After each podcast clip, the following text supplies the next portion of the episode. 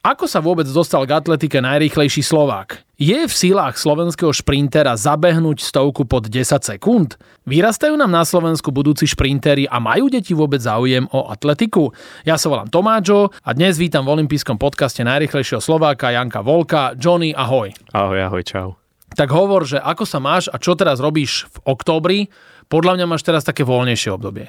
Tak e, je to relatívny pojem, čo je voľnejšie obdobie. Mám obdobie bez tréningu, ale voľnejšie zrovna nie je, keďže sú tam aj školské povinnosti, rôzne akcie, rôzne podcasty nahrávame, rôzne e, školské akcie, kde teda chodíme za deťmi do škôl a rozprávame nejaké veci na besedách a, a tak sa to nejako kopí celé, ale som rád za to, že je u mňa stále záujem a že môžem posúvať ten svoj príbeh ďalej. No to je dobré, že to posúvaš a podľa mňa na tých besedách vždy začínate tak, že otáčate sa za Augustom a za tvojim výborným výsledkom, ktorý si dosiahol v Níchove na majstrovstvách Európy.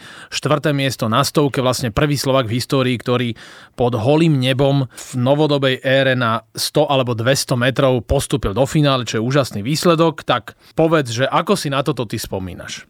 Tak e, stále si na to spomínam len, len dobre a pozitívne a je to pre mňa naozaj ešte stále neúplne uveriteľný zážitok a stále si nesom istý, či som to úplne spracoval, pretože to, čo sa nám tam podarilo ako celému týmu je, je úžasné a neskutočné a myslím si, že štvrté miesto vôbec nie je to zemiakové, ale pre mňa má cenu zlata, čiže, čiže z tohto pohľadu sa naozaj veľmi, veľmi, veľmi teším a som rád, že sa to tak podarilo po tých všetkých rokoch, kedy, kedy to bolo plné zranení a nejakých uh, sklamaní, tak prišlo aj takéto pekné obdobie. A tam pred tým finále stovky, tam bol taký normálny ceremoniál, taká svetelná show, e, tma, akože veľká akcia, ne? veľký event, tak ako si to tam pocitoval? To boli aj nervy, nie? Jasné, tak e, nejaká taká zdravá nervozita tam je vždy, ale v tom momente som si to už naozaj maximálne užíval. Užíval som si plné hľadisko e, divákov, užíval som si atmosféru, užíval som si to, to predstavovanie, pretože to je, to je niečo veľmi ťažko opísateľné pre nás, ktorí stojíme dole a, a zažívame to a je to, je to fakt e, niečo úžasné. Mňa to extrémne pozbudzuje k, k dobrým výsledkom a k výkonom, takže pre mňa je to skôr výhoda takéto nástupy a není to až tak stresujúce. Nakoniec vyhral titul európskeho šampióna Jacobs z Talianska. On je taký ako kvázi, že polotmavý alebo polotmavá pleť, nie? že on je taký mulat, taký mix a on e, vyrovnal rekord majstrovstie Európy 9,95 je to v tvojich sílach niekedy zabehnúť túto stovku po 10 sekúnd? Ja stále hovorím, že je na tých eventoch, keď sa stretávame. Ako to vlastne ty máš takto ukotvené? Ďakujem, že mi veríš. Možno mi veríš viac ako ja sám sebe, ale doteraz bolo pre mňa ťažko predstaviteľné, že sa znovu približím k tomu, tomu svojmu rekordu, tým 10-13. A proste nejakým spôsobom to prekonať by bolo ešte, ešte náročnejšie. No a, a dostať sa pod eh, tú magickú hranicu 10 sekúnd je stále v nedohľadne, stále je to celkom ďaleko. Nevrajím, že raz sa to nemôže podariť, ale skôr sa orientujem na to, aby som podával čo najlepšie výkony a nejak ma toto až tak strašne, nie že netrápi, ale není to pre mňa nejaká extrémna bariéra, ktorá by ma zväzovala, že keď ju neprekonám, tak e, sa moja kariéra nepočíta. Ty si na tých majstrovstvách Európy absolvoval aj dvojstovku. V semifinále si obsadil štvrté miesto, 2039. To bol tvoj najlepší tohto sezónny výkon. A vlastne tam ťa jedna stotinka delila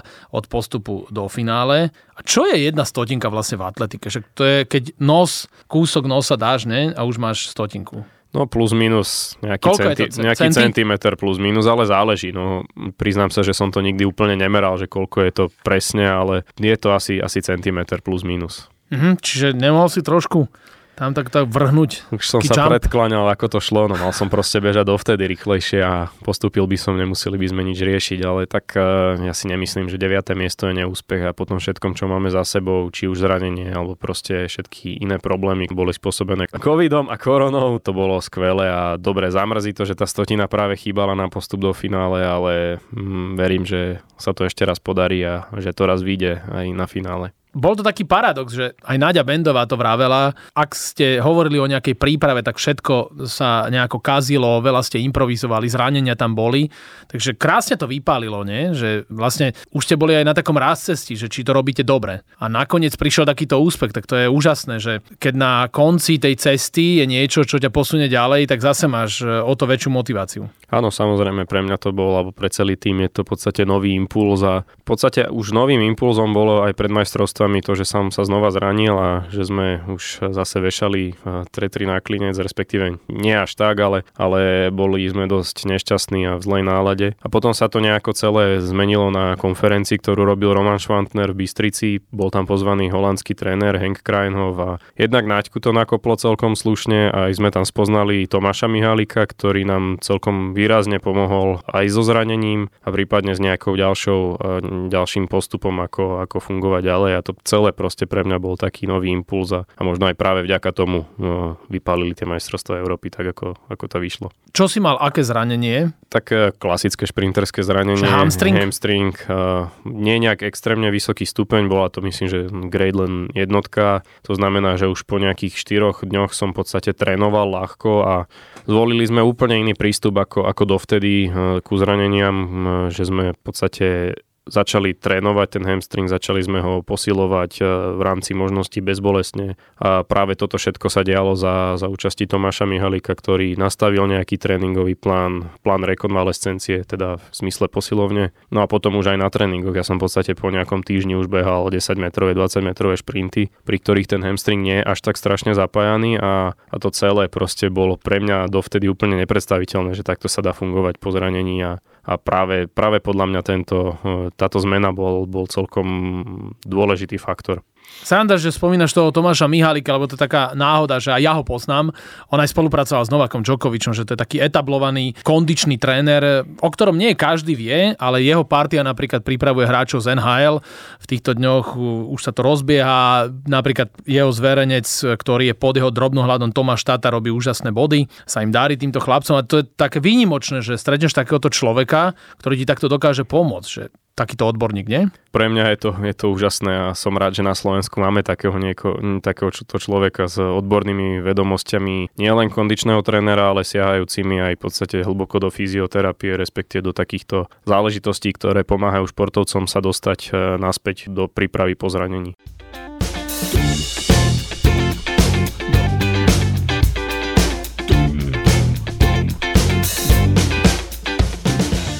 Keď hovoríme o tom Talianovi Jacobsovi, tak keď som dával pozor na FTVŠ, na fyziológii a anatómii, tak som zistil, že tmaví atleti majú viacej tých rýchlych svalových vlákien, čiže oni sú ako keby zvýhodnení, keď sú v šprinte s tebou. Však je to tak, čiže niekto povie, že no ale ten Volko, a, a prečo, prečo nevyhral? No lebo niektoré veci sú prediktívne dané. Tak áno, každý, každá tá rasa, každý ten národ sa prispôsobil svojmu, svojim podmienkam, či už nosným, alebo teda aj tým, tým geografickým. No a my ako Európania sme skôr takí silovejší, lepšie plávame, predpokladám, ako Černosy. A oni zase lepšie behajú, majú iné, inak postavené ťažisko, iné dĺžky achilových šliach, čo tiež teda príbehu je celkom slušný faktor a teda aj tie, tie spomínané vlákna. No ale každý sme v niečom inom dobrý a to, že sa mi kvázi darí celkom vyrovnať tým tým černorským šprinterom je, je pre mňa naozaj až udivujúce niekedy, ale teda viem, čo je za tým roboty, čo, čo celý tým preto robí, takže není to zase až tak prekvapujúce, ale, ale samozrejme som za to rád. Ja keď sledujem tú tvoju kariéru, tak mne sa zdá, že ty si sa v tých posledných rokoch tak zlepšil. A v čom si sa zlepšil? To by som chcel vedieť. Čo ja si myslím, je možné, že máš rýchlejšie štarty? Je to celkom možné, pretože sme na tom riadne zapracovali. Možno ani nie tú reakciu, ale skôr tie kroky, respektíve to všetko predve, prevedené po, po štarte. Bolo to celkom, celkom dosť roboty, takže... Ako sa to robí? Ťažko trénuješ dookola štarty rôznymi cvičeniami, rôznymi alternatívami k tomu, proste štartuješ z jednej nohy, proste bez opierok na bloku, je tam toho tak veľa, že to keby som mal popísať celé, tak pomaly knihu napíšeme znovu, ale bolo to fakt veľa roboty a ja som rád, že sa to celkom vyplatilo. No a možno aj práve preto máš tie rekordy na 100 a 200 metrov, 10, 13, 20, 24. Ja sa ťa vždy chcem spýtať, že ktorú ty z tých disciplín máš radšej? Tiež mám taký pocit, že sa ti to ako keby striedalo.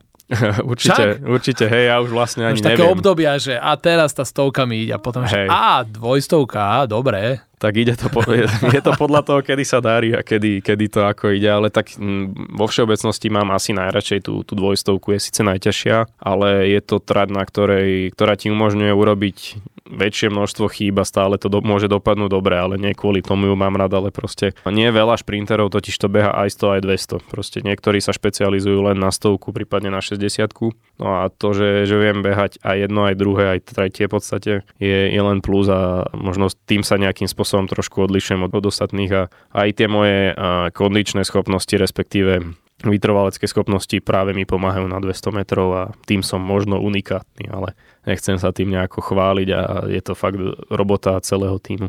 No a nedávno som ťa stretol na Marietálskom štvanci a som ti hovoril, že tak pod na tých 10 km tam do kopca si povedal, že nechceš. Tak čo hovoríš, že vytrvalostné schopnosti? Tak pre mňa je vytrvalosť do 400 metrov a potom už viacej, viacej to nemá zmysel. Na to som už tak povediac moc rýchly a príliš málo vytrvali, ale a jasné, má to, má to svoje obmedzenia a 10 km už nie je pre mňa úplne vhodná tráť ani, ani, ani v začiatku prípravy by som tým až tak veľa nejako nezískal, ale v podstate na začiatku behávame aj, aj 5 km trate 6 plus minus, ale 10 už je, už je celkom dosť. Toto ja chcem vedieť, že vieš, keď sú tie šoty televízne a takíto šprintéri, tak si pamätám vždy, že Usain bol, že to je taký výklus, 4-5 šprintíkov, také ľahké štarty a, a šup ho. Olympijský víťaz, svetový rekord, vieš. A ja by som chcel vedieť, že Veď poznám tých tvojich trénerov, sú to profíci, Nadia Bendová, Robo Kresťanko, teraz si hovoril, že aj Tomáš Mihálik, že niečo vám pomohol. Aké ty máš objemy? Povedzme, teraz máš voľno, v októbri kvázi voľno, aj keď sme hovorili, že voľno neexistuje u žiadneho vrcholového športovca, no to tak je. Aké sú tie objemy a ako sa vlastne pripravujete na nejaký vrchol?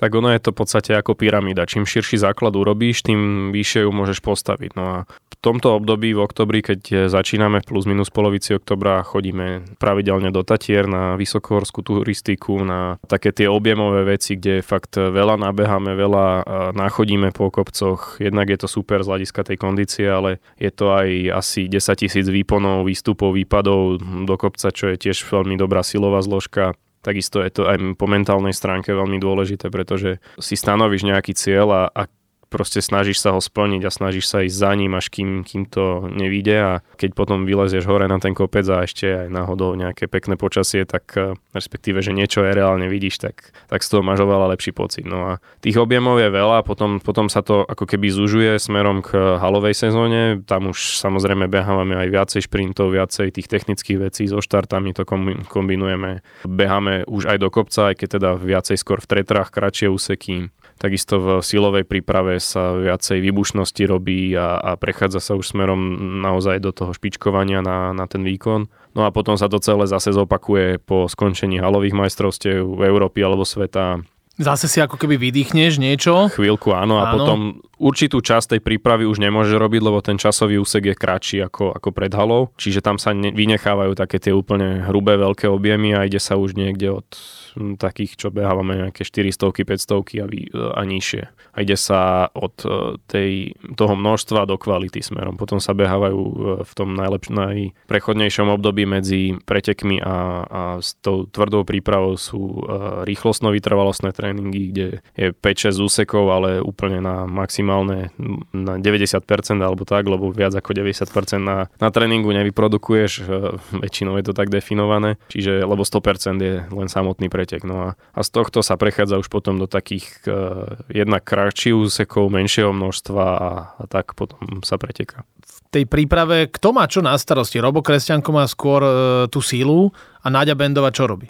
Ona má ten zvyšok, lebo v podstate ona nastaví plán a, a Robo nejakým spôsobom pracuje s tou silovou časťou prípravy v tých obdobiach, upravuje ju tomu, čo chceme dosiahnuť a ako to smerujeme. Láďka to celé naplánuje, či už e, tie objemy, respektíve konkrétne typy tréningov, behy do kopca, vzdialenosti, časy, ktoré mám behať na tých úsekoch a potom už teda s ňou robíme aj tie technické veci, čo sa týka štartov, rôznych e, šprinterských drillov, cvičení a všetkého možného odrazových cvičení, čiže takto plus minus nejako funguje e, náš tým. Čiže to, čo som videl, tie šoty, ako si tí šprintery tak vykluskávajú, tak to už je predpokladám tesne pred tými pretekmi, Však Áno, tesne áno, pred nejakým je- olympijským vrcholom, alebo Tak. Tesne pred MS, pred ME, bo ja stále som si myslel, že to len ty si tak ideš trošku potrénovať. vieš, ale ja inéž viem, že ako to je. Ja vás sledujem, že vy chodíte aj do tepla. Však ako vy máte destináciu, keď e, tu je zima a vidíte niekde na prípravu? Tak tá destinácia sa menila časom, hlavne teda v období korony sme išli tam, kde sa dalo ísť a kedy, tam, kde sme mali možnosť trénovať. A väčšinou to bolo na Kanárskych ostrovoch, teraz napríklad plánujeme ísť e, v polovici oktobra do polovice decembra plus minus do Juhoafrickej republiky. Tam sme už boli dvakrát a sú tam skvelé podmienky, tam je v tom čase naozaj veľmi teplo. Pomáha tam aj nejaká nadmorská výška, je tam trávnatý štadión, kde teda beháme väčšinu vecí bosí. Samozrejme skvelé ostatné podmienky, super stejky tam majú, takže aj to je, to je taká jedna z tých ďalších Čo to ty si normálne dopraješ, ne? Však dobrý šprinter musí aj stejky jesť. tak e, steak v podstate není nezdravý, len teda si ho treba dobre urobiť a záleží, kedy ho zješ, no ale samotné meso vôbec nie je nejaké škodlivé, keď sa to nepreháňa, ako samozrejme so všetkým ostatným.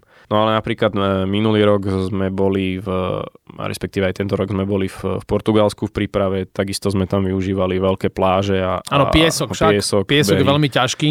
Aj koordinačne, ale potom zase ťažko na cvičisku, ľahko na boisku. Presne tak. A aj tam, tam behávame bosy, lebo tam sú naozaj tie pláže veľmi široké a keď je ten piesok tvrdý, tak sa dá úplne v pohode robiť skoro všetky šprinterské veci a, a to pomáha zase na klenby, na, na posilnenie aj členkov, achilových šliach a všetkého možného, čiže je toho strašne veľa. A Ten piesok, je, piesok a tráva sú plus minus e, také naozaj dôležité faktory z toho celého. A koľko členný tým je tých tvojich parťákov, tých sparingov, čo sú s tebou? Tam je aj mladý Benda.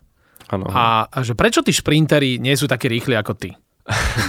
to je otázka. Čo? Každý je iný a keby, keby, neviem na to úplne odpovedať, jednoducho každý sme nejakým spôsobom iný a každý máme na niečo iné talent a myslím si, že v rámci svojej vekovej kategórie a svojich možností dosahujú maxima a verím, že raz príde niekto taký ako ja, kto prekoná tie moje rekordy a verím, že a dú, tajne dúfam, že sa to podarí zase mojim trénerom, ale tak je nás myslím si, že plus minus 5 alebo 6, čo spolu trénujeme, lebo samému sa trénuje veľmi zle a veľmi ťažko. Čiže tí sparingovia sú naozaj dôležitou súčasťou týmu a ja som za nich veľmi rád a pridávajú sa k nám aj noví mladí chalani, ktorí možno viac, vládzu viac ako ja a musím už celkom slušne s nimi bojovať, aby som si vôbec udržal to svoje miesto napríklad pri nejakých tempových úsekoch, čo aj mne dáva ten eh, pocit nejakého posúvania sa a toho, že, že nemám spať na, na Vavrínoch a na jednom mieste, ale snažiť sa naozaj bojovať ďalej.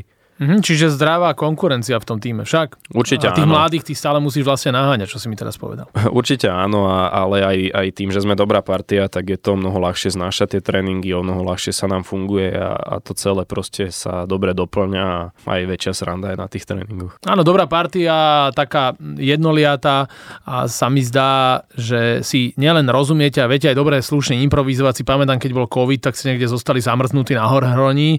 To som tiež ešte aj z rádia volal, že, že čo tam robíte a ste tam prehadzovali toaleťaky a všeličo, ale dobrý ste si urobili taký minicamp, vieš, že si z toho nevypadol však. Jasné, tak eh, keď nemáš možnosti, treba začať improvizovať a to obdobie bolo ťažké, boli sme nejakých 4 alebo 5 mesiacov na Osrbli na chate, ktorú tam má Naďka s, s, s manželom Zandym.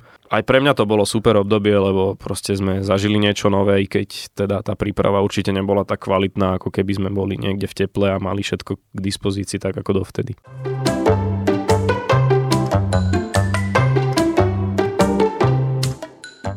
Ty si najskôr v mladosti robil futbal, aj viem, kde si hrával, tam na Trnávke za Domino. Tuším si bol krajný obranca.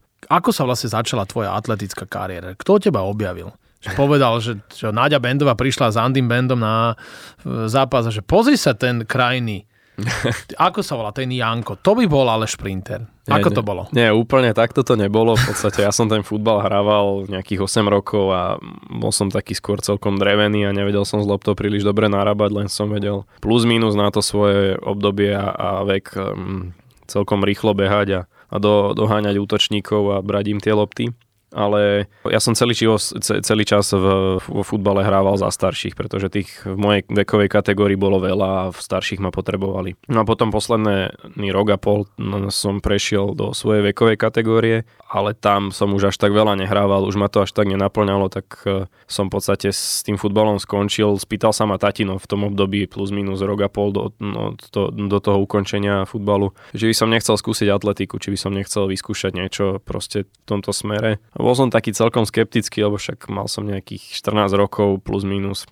Zmena prostredia, zmena partie a toho celého bolo to celkom ťažko, ťažko zniesť, ale našťastie sa to podarilo, našiel som si super kamarátov na celý život aj, aj v atletickej partii, no a, a potom som sa plus minus po nejakých dvoch, troch rokoch dostal k Naďke a k Robovi, v podstate keď sa skupina u nás e, v klube menila na, alebo teda rozdelovala na vytrvalcov a šprinterov plus teda tie technické disciplíny, tak som sa kvázi k nej dostal, čiže bol som, bol som k ním pridelený a, a je to celkom také vtipné, no, že, že si ma nie, že vybrali, ale oni už vedeli v podstate o tom nejakom mojom talente, keďže boli na zo pár pretekoch, kde som bežal a vnímali ma, takže úplne to nebolo, že by som bol len pridelený, ale aj, aj teda nejakým spôsobom videli vo mne ten talent. Nadia bola určite nadšená, lebo s ňou som sa veľakrát rozprával o tom, že terajšia mládež už nemá až taký potenciál, vieš, že tých talentov nie je veľa.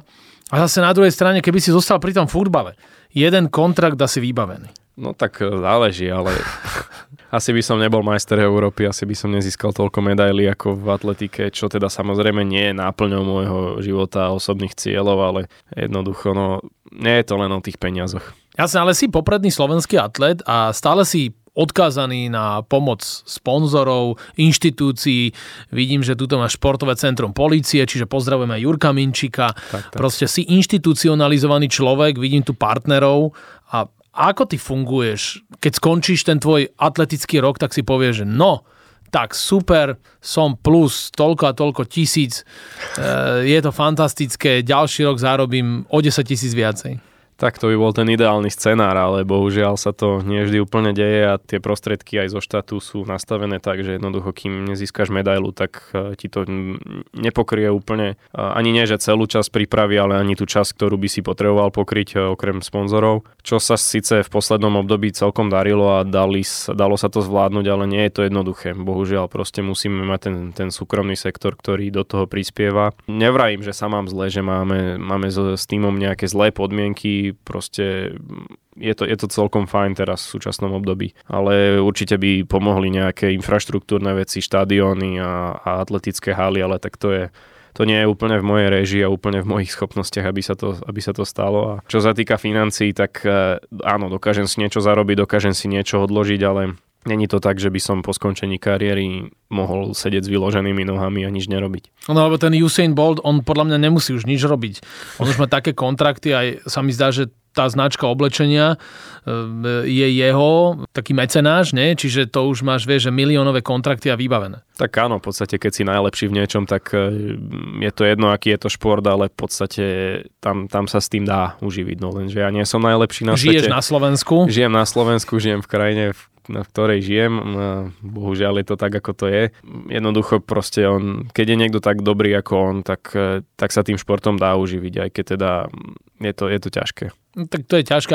To, čo si rozprával o tom infraštruktúra, športoviska, že chýbajú, O tejto téme už sa ani nebudeme rozprávať, lebo v každom druhom podcaste, ak nie v každom, toto riešime a vlastne nikto mi ešte nepovedal, že ako sa to dá vôbec vyriešiť. Počkajme si, veríme, že sa to zlepší, aby mala tá Náďa Mendová potom z čoho vyberať. A ona vyberá z detí a z mládeže. Cítiš to ty tak, že pre tých mladých ty si ako veľkým vzorom ja čo som bol s tebou na akciách, čo som ťa videl, tak proste stále chodia tí ľudia za tebou je pravda, že aj ja vždy vyvolám, že toto je ten náš najrychlejší Slovak, ktorého máme. Vieš, ale chodia za tebou, nie? Aj teraz, keď je takto jeseň, tak ťa stretnú ľudia na ulici a chcú sa odfotiť. Áno, no tak ono je to tak eh, v rámci nejakých vln, že keď sa dosiahne nejaký úspech, tak ľudia ma spoznávajú viacej a keď nie, tak eh, stále spoznávajú, ale trošku menej teda. A ja som rád za každého takéhoto človeka, ktorý vyjadrí nejakú, nejakú podporu tým, že, na, že, že mi fandí, že sa chce odfotiť, že chce podpis alebo niečo podobné. A je to, je to fajn, pretože aj tak e, zvyšujeme nejakým spôsobom tú, to povedomie o atletike, o tom, že je to v podstate kráľovná športov a základ do všetkých do každého jedného športu. To je to, čo môžem atletike vrátiť naspäť a som za to rád. Ja čo sledujem, tak veľa mám pocit, že navštevuješ aj cirkevné školy. Ty si veľmi pokorný človek, ktorý aj e, sa priznáva k viere. Aj, je aj toto taká paralela medzi tým, že predsa keď e, človek má určité svoje rituály, ktoré súvisia s určitými modlitbami, tak e, cítiš tam aj takú podporu z hora?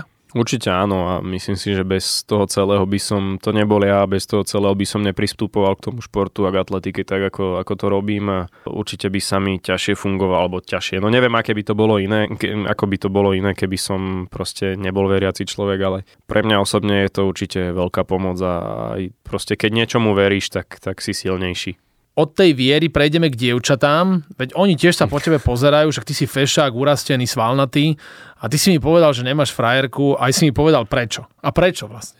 Tak nemám, lebo je to ťažké, lebo som tri štvrtiny z roka preč a a bohužiaľ e, proste by na to buď nebol čas, alebo keby aj ten čas bol, tak už som videl všelijaké prípady, keď to dopadlo nie je dobre, keď tí mladí ľudia boli ďaleko od seba, dlho od seba a proste e, verím, že na to príde čas, verím, že, že, že sa to podarí raz a ja stále hovorím, že to urobím ako Saifa, že proste budem, spravím kariéru, potom si nájdem nejakú mladšiu peknú ženu a, a budem mať krásne deti ako on, ale tak uh, nie, možno keď to príde, tak to príde jednoducho, nejak sa do toho netlačím a, a proste ne, ne, nerobím to na silu. Ale ty si mi vravel, že ty vidíš vo svojom okolí proste, že mladý benda, ktorého ja som videl s frajerkou niekde na, s frajerkou na ulici, tak si mi hovoril, že tie ženy, oni potom tak tlačia na nás mužov, vieš, že, že ty si proste na pretekoch sa máš koncentrovať, vieš, ideš, vieš, že semifinále a keď to vyjde, tak ešte večer mám finále a dievčina, ona, že a čo a prečo sa mi neozve, že tak, nie?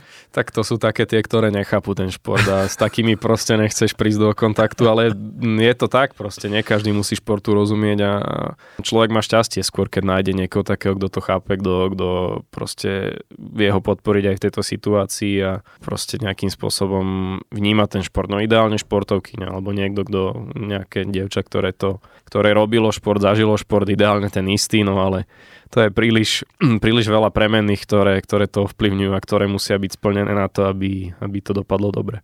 Ideálne nejaká mladá atletka, ktorá tak bude pod tvojim drobnohľadom akože dorastať, vieš, ty už potom budeš končiť tú kariéru, už budeš mať tie úspechy, najväčšie, ešte väčšie ako máš teraz a ona už bude mať povedzme po 20 že dobre, tak a ty budeš akože, že ja ti ukážem, ako máš správne behať a to by bola taká akože uh, celkom dobrá verzia. Celkom zaujímavý. Tvojho vzťahu. Hej, zaujímavý príbeh, zaujímavý spôsob začatia vzťahu, ale tak uvidíme, možno aj takto to raz bude.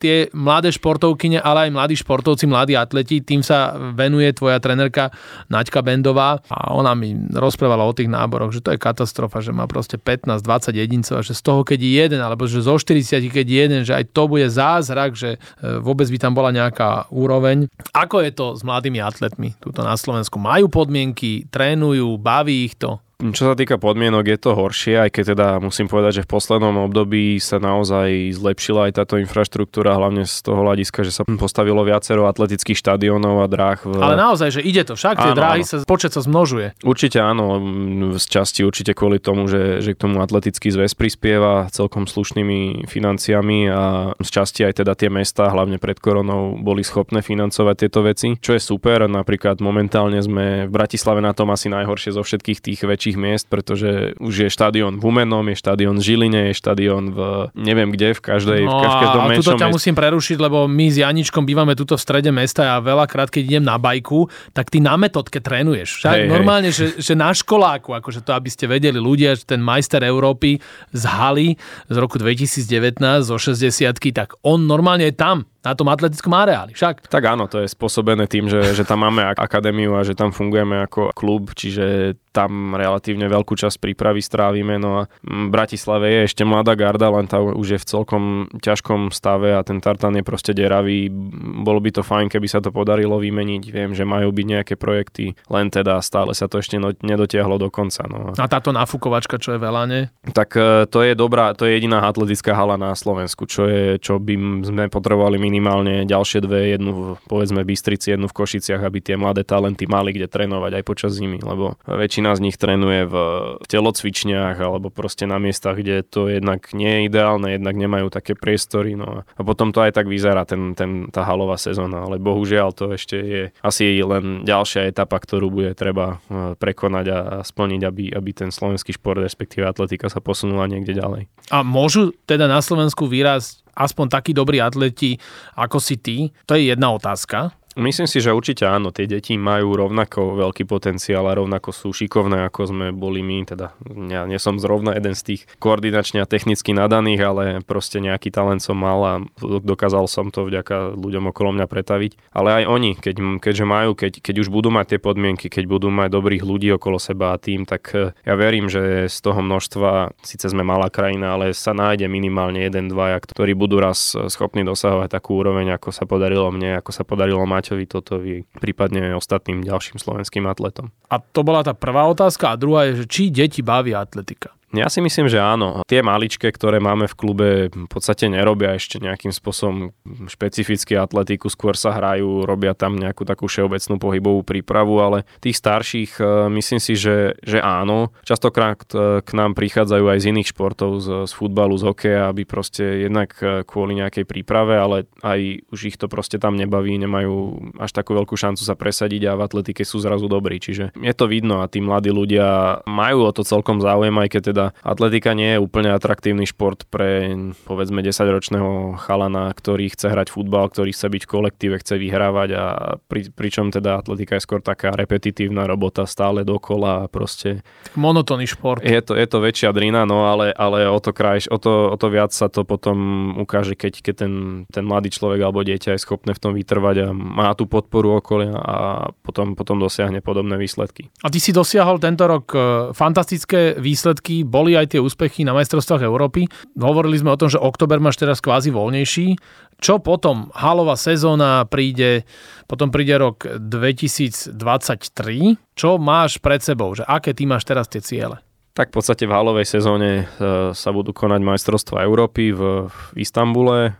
Na tie sa samozrejme chcem sústrediť, pretože hm, po nejakých 4 e, rokoch, respektíve chcel by som sa znova dostať. E, Áno, čiže 2019 uh, Glasgow 60 zlato, to by si veľmi rád zopakoval? Tak veľmi rád áno, ale sú určité objektívne príčiny, prečo je to čím ďalej tým viac ťažšie a jednoducho ten šprint sa rozvíja enormným spôsobom a konkurencia rastie, čiže nie je to úplne jednoduché, ale teda samozrejme chcel by som sa tam dostať a nejakým spôsobom potom podať čo najlepšie výkony. No a v letnej sezóne sú majstrovstva sveta v Budapešti, na ktoré teda pravdepodobne, pokiaľ sa nestane zázrak, budem musieť a zabehnem úžasný čas, 10 sekúnd alebo teda 10 rovných alebo 20 nejakých 16 alebo 14 na ktoré posunuli tie superlimity, tak pokiaľ to vyjde cez ranking a cez tie bodové zisky, tak by som sa mohol dostať. To bol rok 2023, to je blízka budúcnosť a potom máme 2024, to nové klope Olympiáda v Paríži.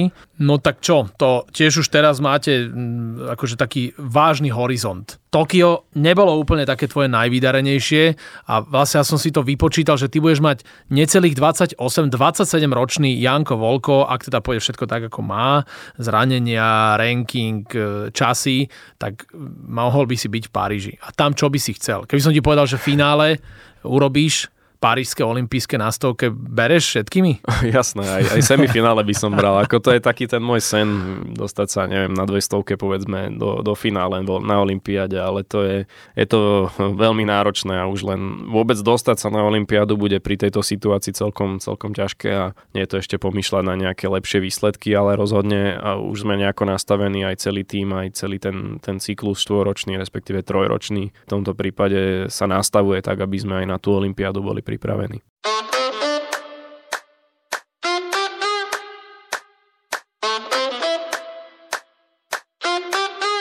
Janičko, drží palce samozrejme, aby si e, všetko absolvoval tak, ako chceš a hlavne, aby si bol zdravý. No a nám už končí pomaličky tento podcast, náš olimpijský, a ideme na posledné dve rubriky. Tou prvou je rýchla desiatka, ja ti budem hovoriť dvojice slov a ty si budeš vyberať z tej dvojice vždy jedno, ktoré je tebe bližšie, ktoré preferuješ. Napríklad hodok alebo sushi. Čo by si dal? Sushi. Výborne. Tak teraz už ideme na rýchlu desiatku, bude desatých dvojíc. Zoskok s padákom alebo bungee jumping? O, zoskok s padákom. Michael Johnson alebo Fan Niekerk? Ú, asi Fan Niekerk. Mentálny couch alebo elitný fyzioterapeut? To je ťažká otázka. Čo? Jedno aj druhé, to potrebuješ obidve, ale... Jedného si musíš zobrať teraz. tak uh, elitný fyzioterapeut, povedzme. Doktor Strange alebo Iron Man? Určite Iron Man. Krásna učiteľka alebo superinteligentná modelka? Fú, tak to si povedal. Iné dva paradoxy proti sebe. Hm, tak asi skôr inteligentná. Modelka? Mhm. No tá aj môže robiť atletiku. Lokše s husacinou alebo hovedzie líčka? Ú, lokše s, usaci- s usacinou.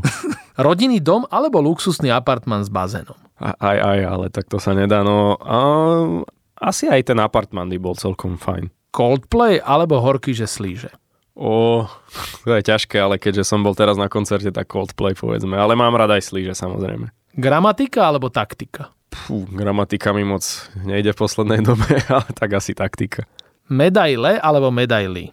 No, to je tak. Koľkokrát som ti to hovoril na tom evente, čo? No ideš. Uh, myslím, že to boli... A ty si hovoril preteky, ale pretek alebo preteky, A ale dnes si dal raz pretek, No, ale medaile alebo medaily? podľa mňa medaily sú to. Presne tak, podľa vzoru žena. Tak máme rýchlu desiatku za sebou.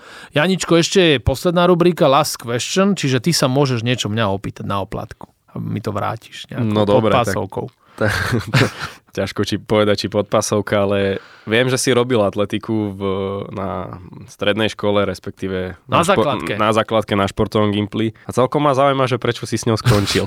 No my sme boli tie husakové deti, ťažko sa bolo na tú športovú školu Štefana Majora dostať, ale neuveríš, ono to súvisí aj s tebou, respektíve s členom tvojho týmu. Muž Nadi Bendovej, Andy Benda, on nebol z tej športovej školy, ale my sme mali tie atletické ligy, lebo to bolo štátom dotované, čiže mal si tu výstroj, nič si nemusel platiť, mal si ráno aj po obede tréning a všetko sa e, dialo tak, ako sa malo. Ale my, keď sme chodili na tie preteky, tak si mal, že ŠŠ, športová škola, a všetko si mal vyhrať až do momentu, keď sa nezačal s nami porovnávať pán Andrej Benda a ja už ten 10 až 12 ročný chlapec, keď som to tak sledoval, tak ja keď som ho videl, on bol väčší, silnejší, on skočil do diaľky o pol metra ďalej ako ostatní, o pol sekundy bol rýchlejší na všetkých šprintoch a ja som vedel, že ja nikdy nebudem taký dobrý atlet ako on. Neviem, prečo ja to tak cítil. A preto som začal hrať futbal. Ja mám opačnú tú kariéru. A predstav si, akože som bol toho bandu pomalší, ale v tom futbale som bol v každom týme najrychlejší. tak uh, treba začať robiť atletiku, aby boli futbalisti rýchlejší, No. jednoducho. Je to tak, Ale, ale všetci tréneri to hrozne oceňovali. Dokonca aj sa hovorilo o mne vtedy v tých žiackých rokoch, tým 13-14 ročný som mal taký fakt, že nikto o mne nevedel, zrazu tam bol ten rýchly krydelník a všetci, že to je ten atlet bývalý. hej, no to je tá opačná kariéra. No, No pekne, to je tá pekne. opačná, ale pekne, čiže ja to aj často Andymu Bendovi hovorím, že Andy, to je tak dobre, ty si mi toľko ušetril trápenia, lebo ten futbal musím priznať, že bola to oveľa väčšia zábava a ja som mal prísne trénerky, ja som mal Helenu Revajovú, ktorá bola rekordérka v hode oštepom a ona bola mimoriadne prísna. Dúfam, že je v zdraví a v pokoji. Stále dúfam, že aj si vypočuje tento podkaz, ale to bolo strašné, čo oni s nami robili, vieš. Tak Po taký sovietský model, čo ti budem hovoriť. Je to aj o tom prístupe jednoducho, keď ten tréner nie je, nezaujme toho atleta alebo zverenca aj tým nielen tréningovými záležitosťami, tak bohužiaľ ten vzťah sa vyvíja trošku opačným smerom. Ale aj tak som vďačný za moju atletickú kariéru a tú kvalitnú atletickú kariéru s veľa úspechmi má ešte dúfam pred sebou aj náš host. V olympijskom podcaste bol slovenský rekorder v behu na 100 a 200 metrov, halový majster Európy na 60 metrov z Glasgow z roku 2019 Janko Volko. Johnny, držíme ti palce. Ďakujem veľmi pekne a ďakujem za pozvanie.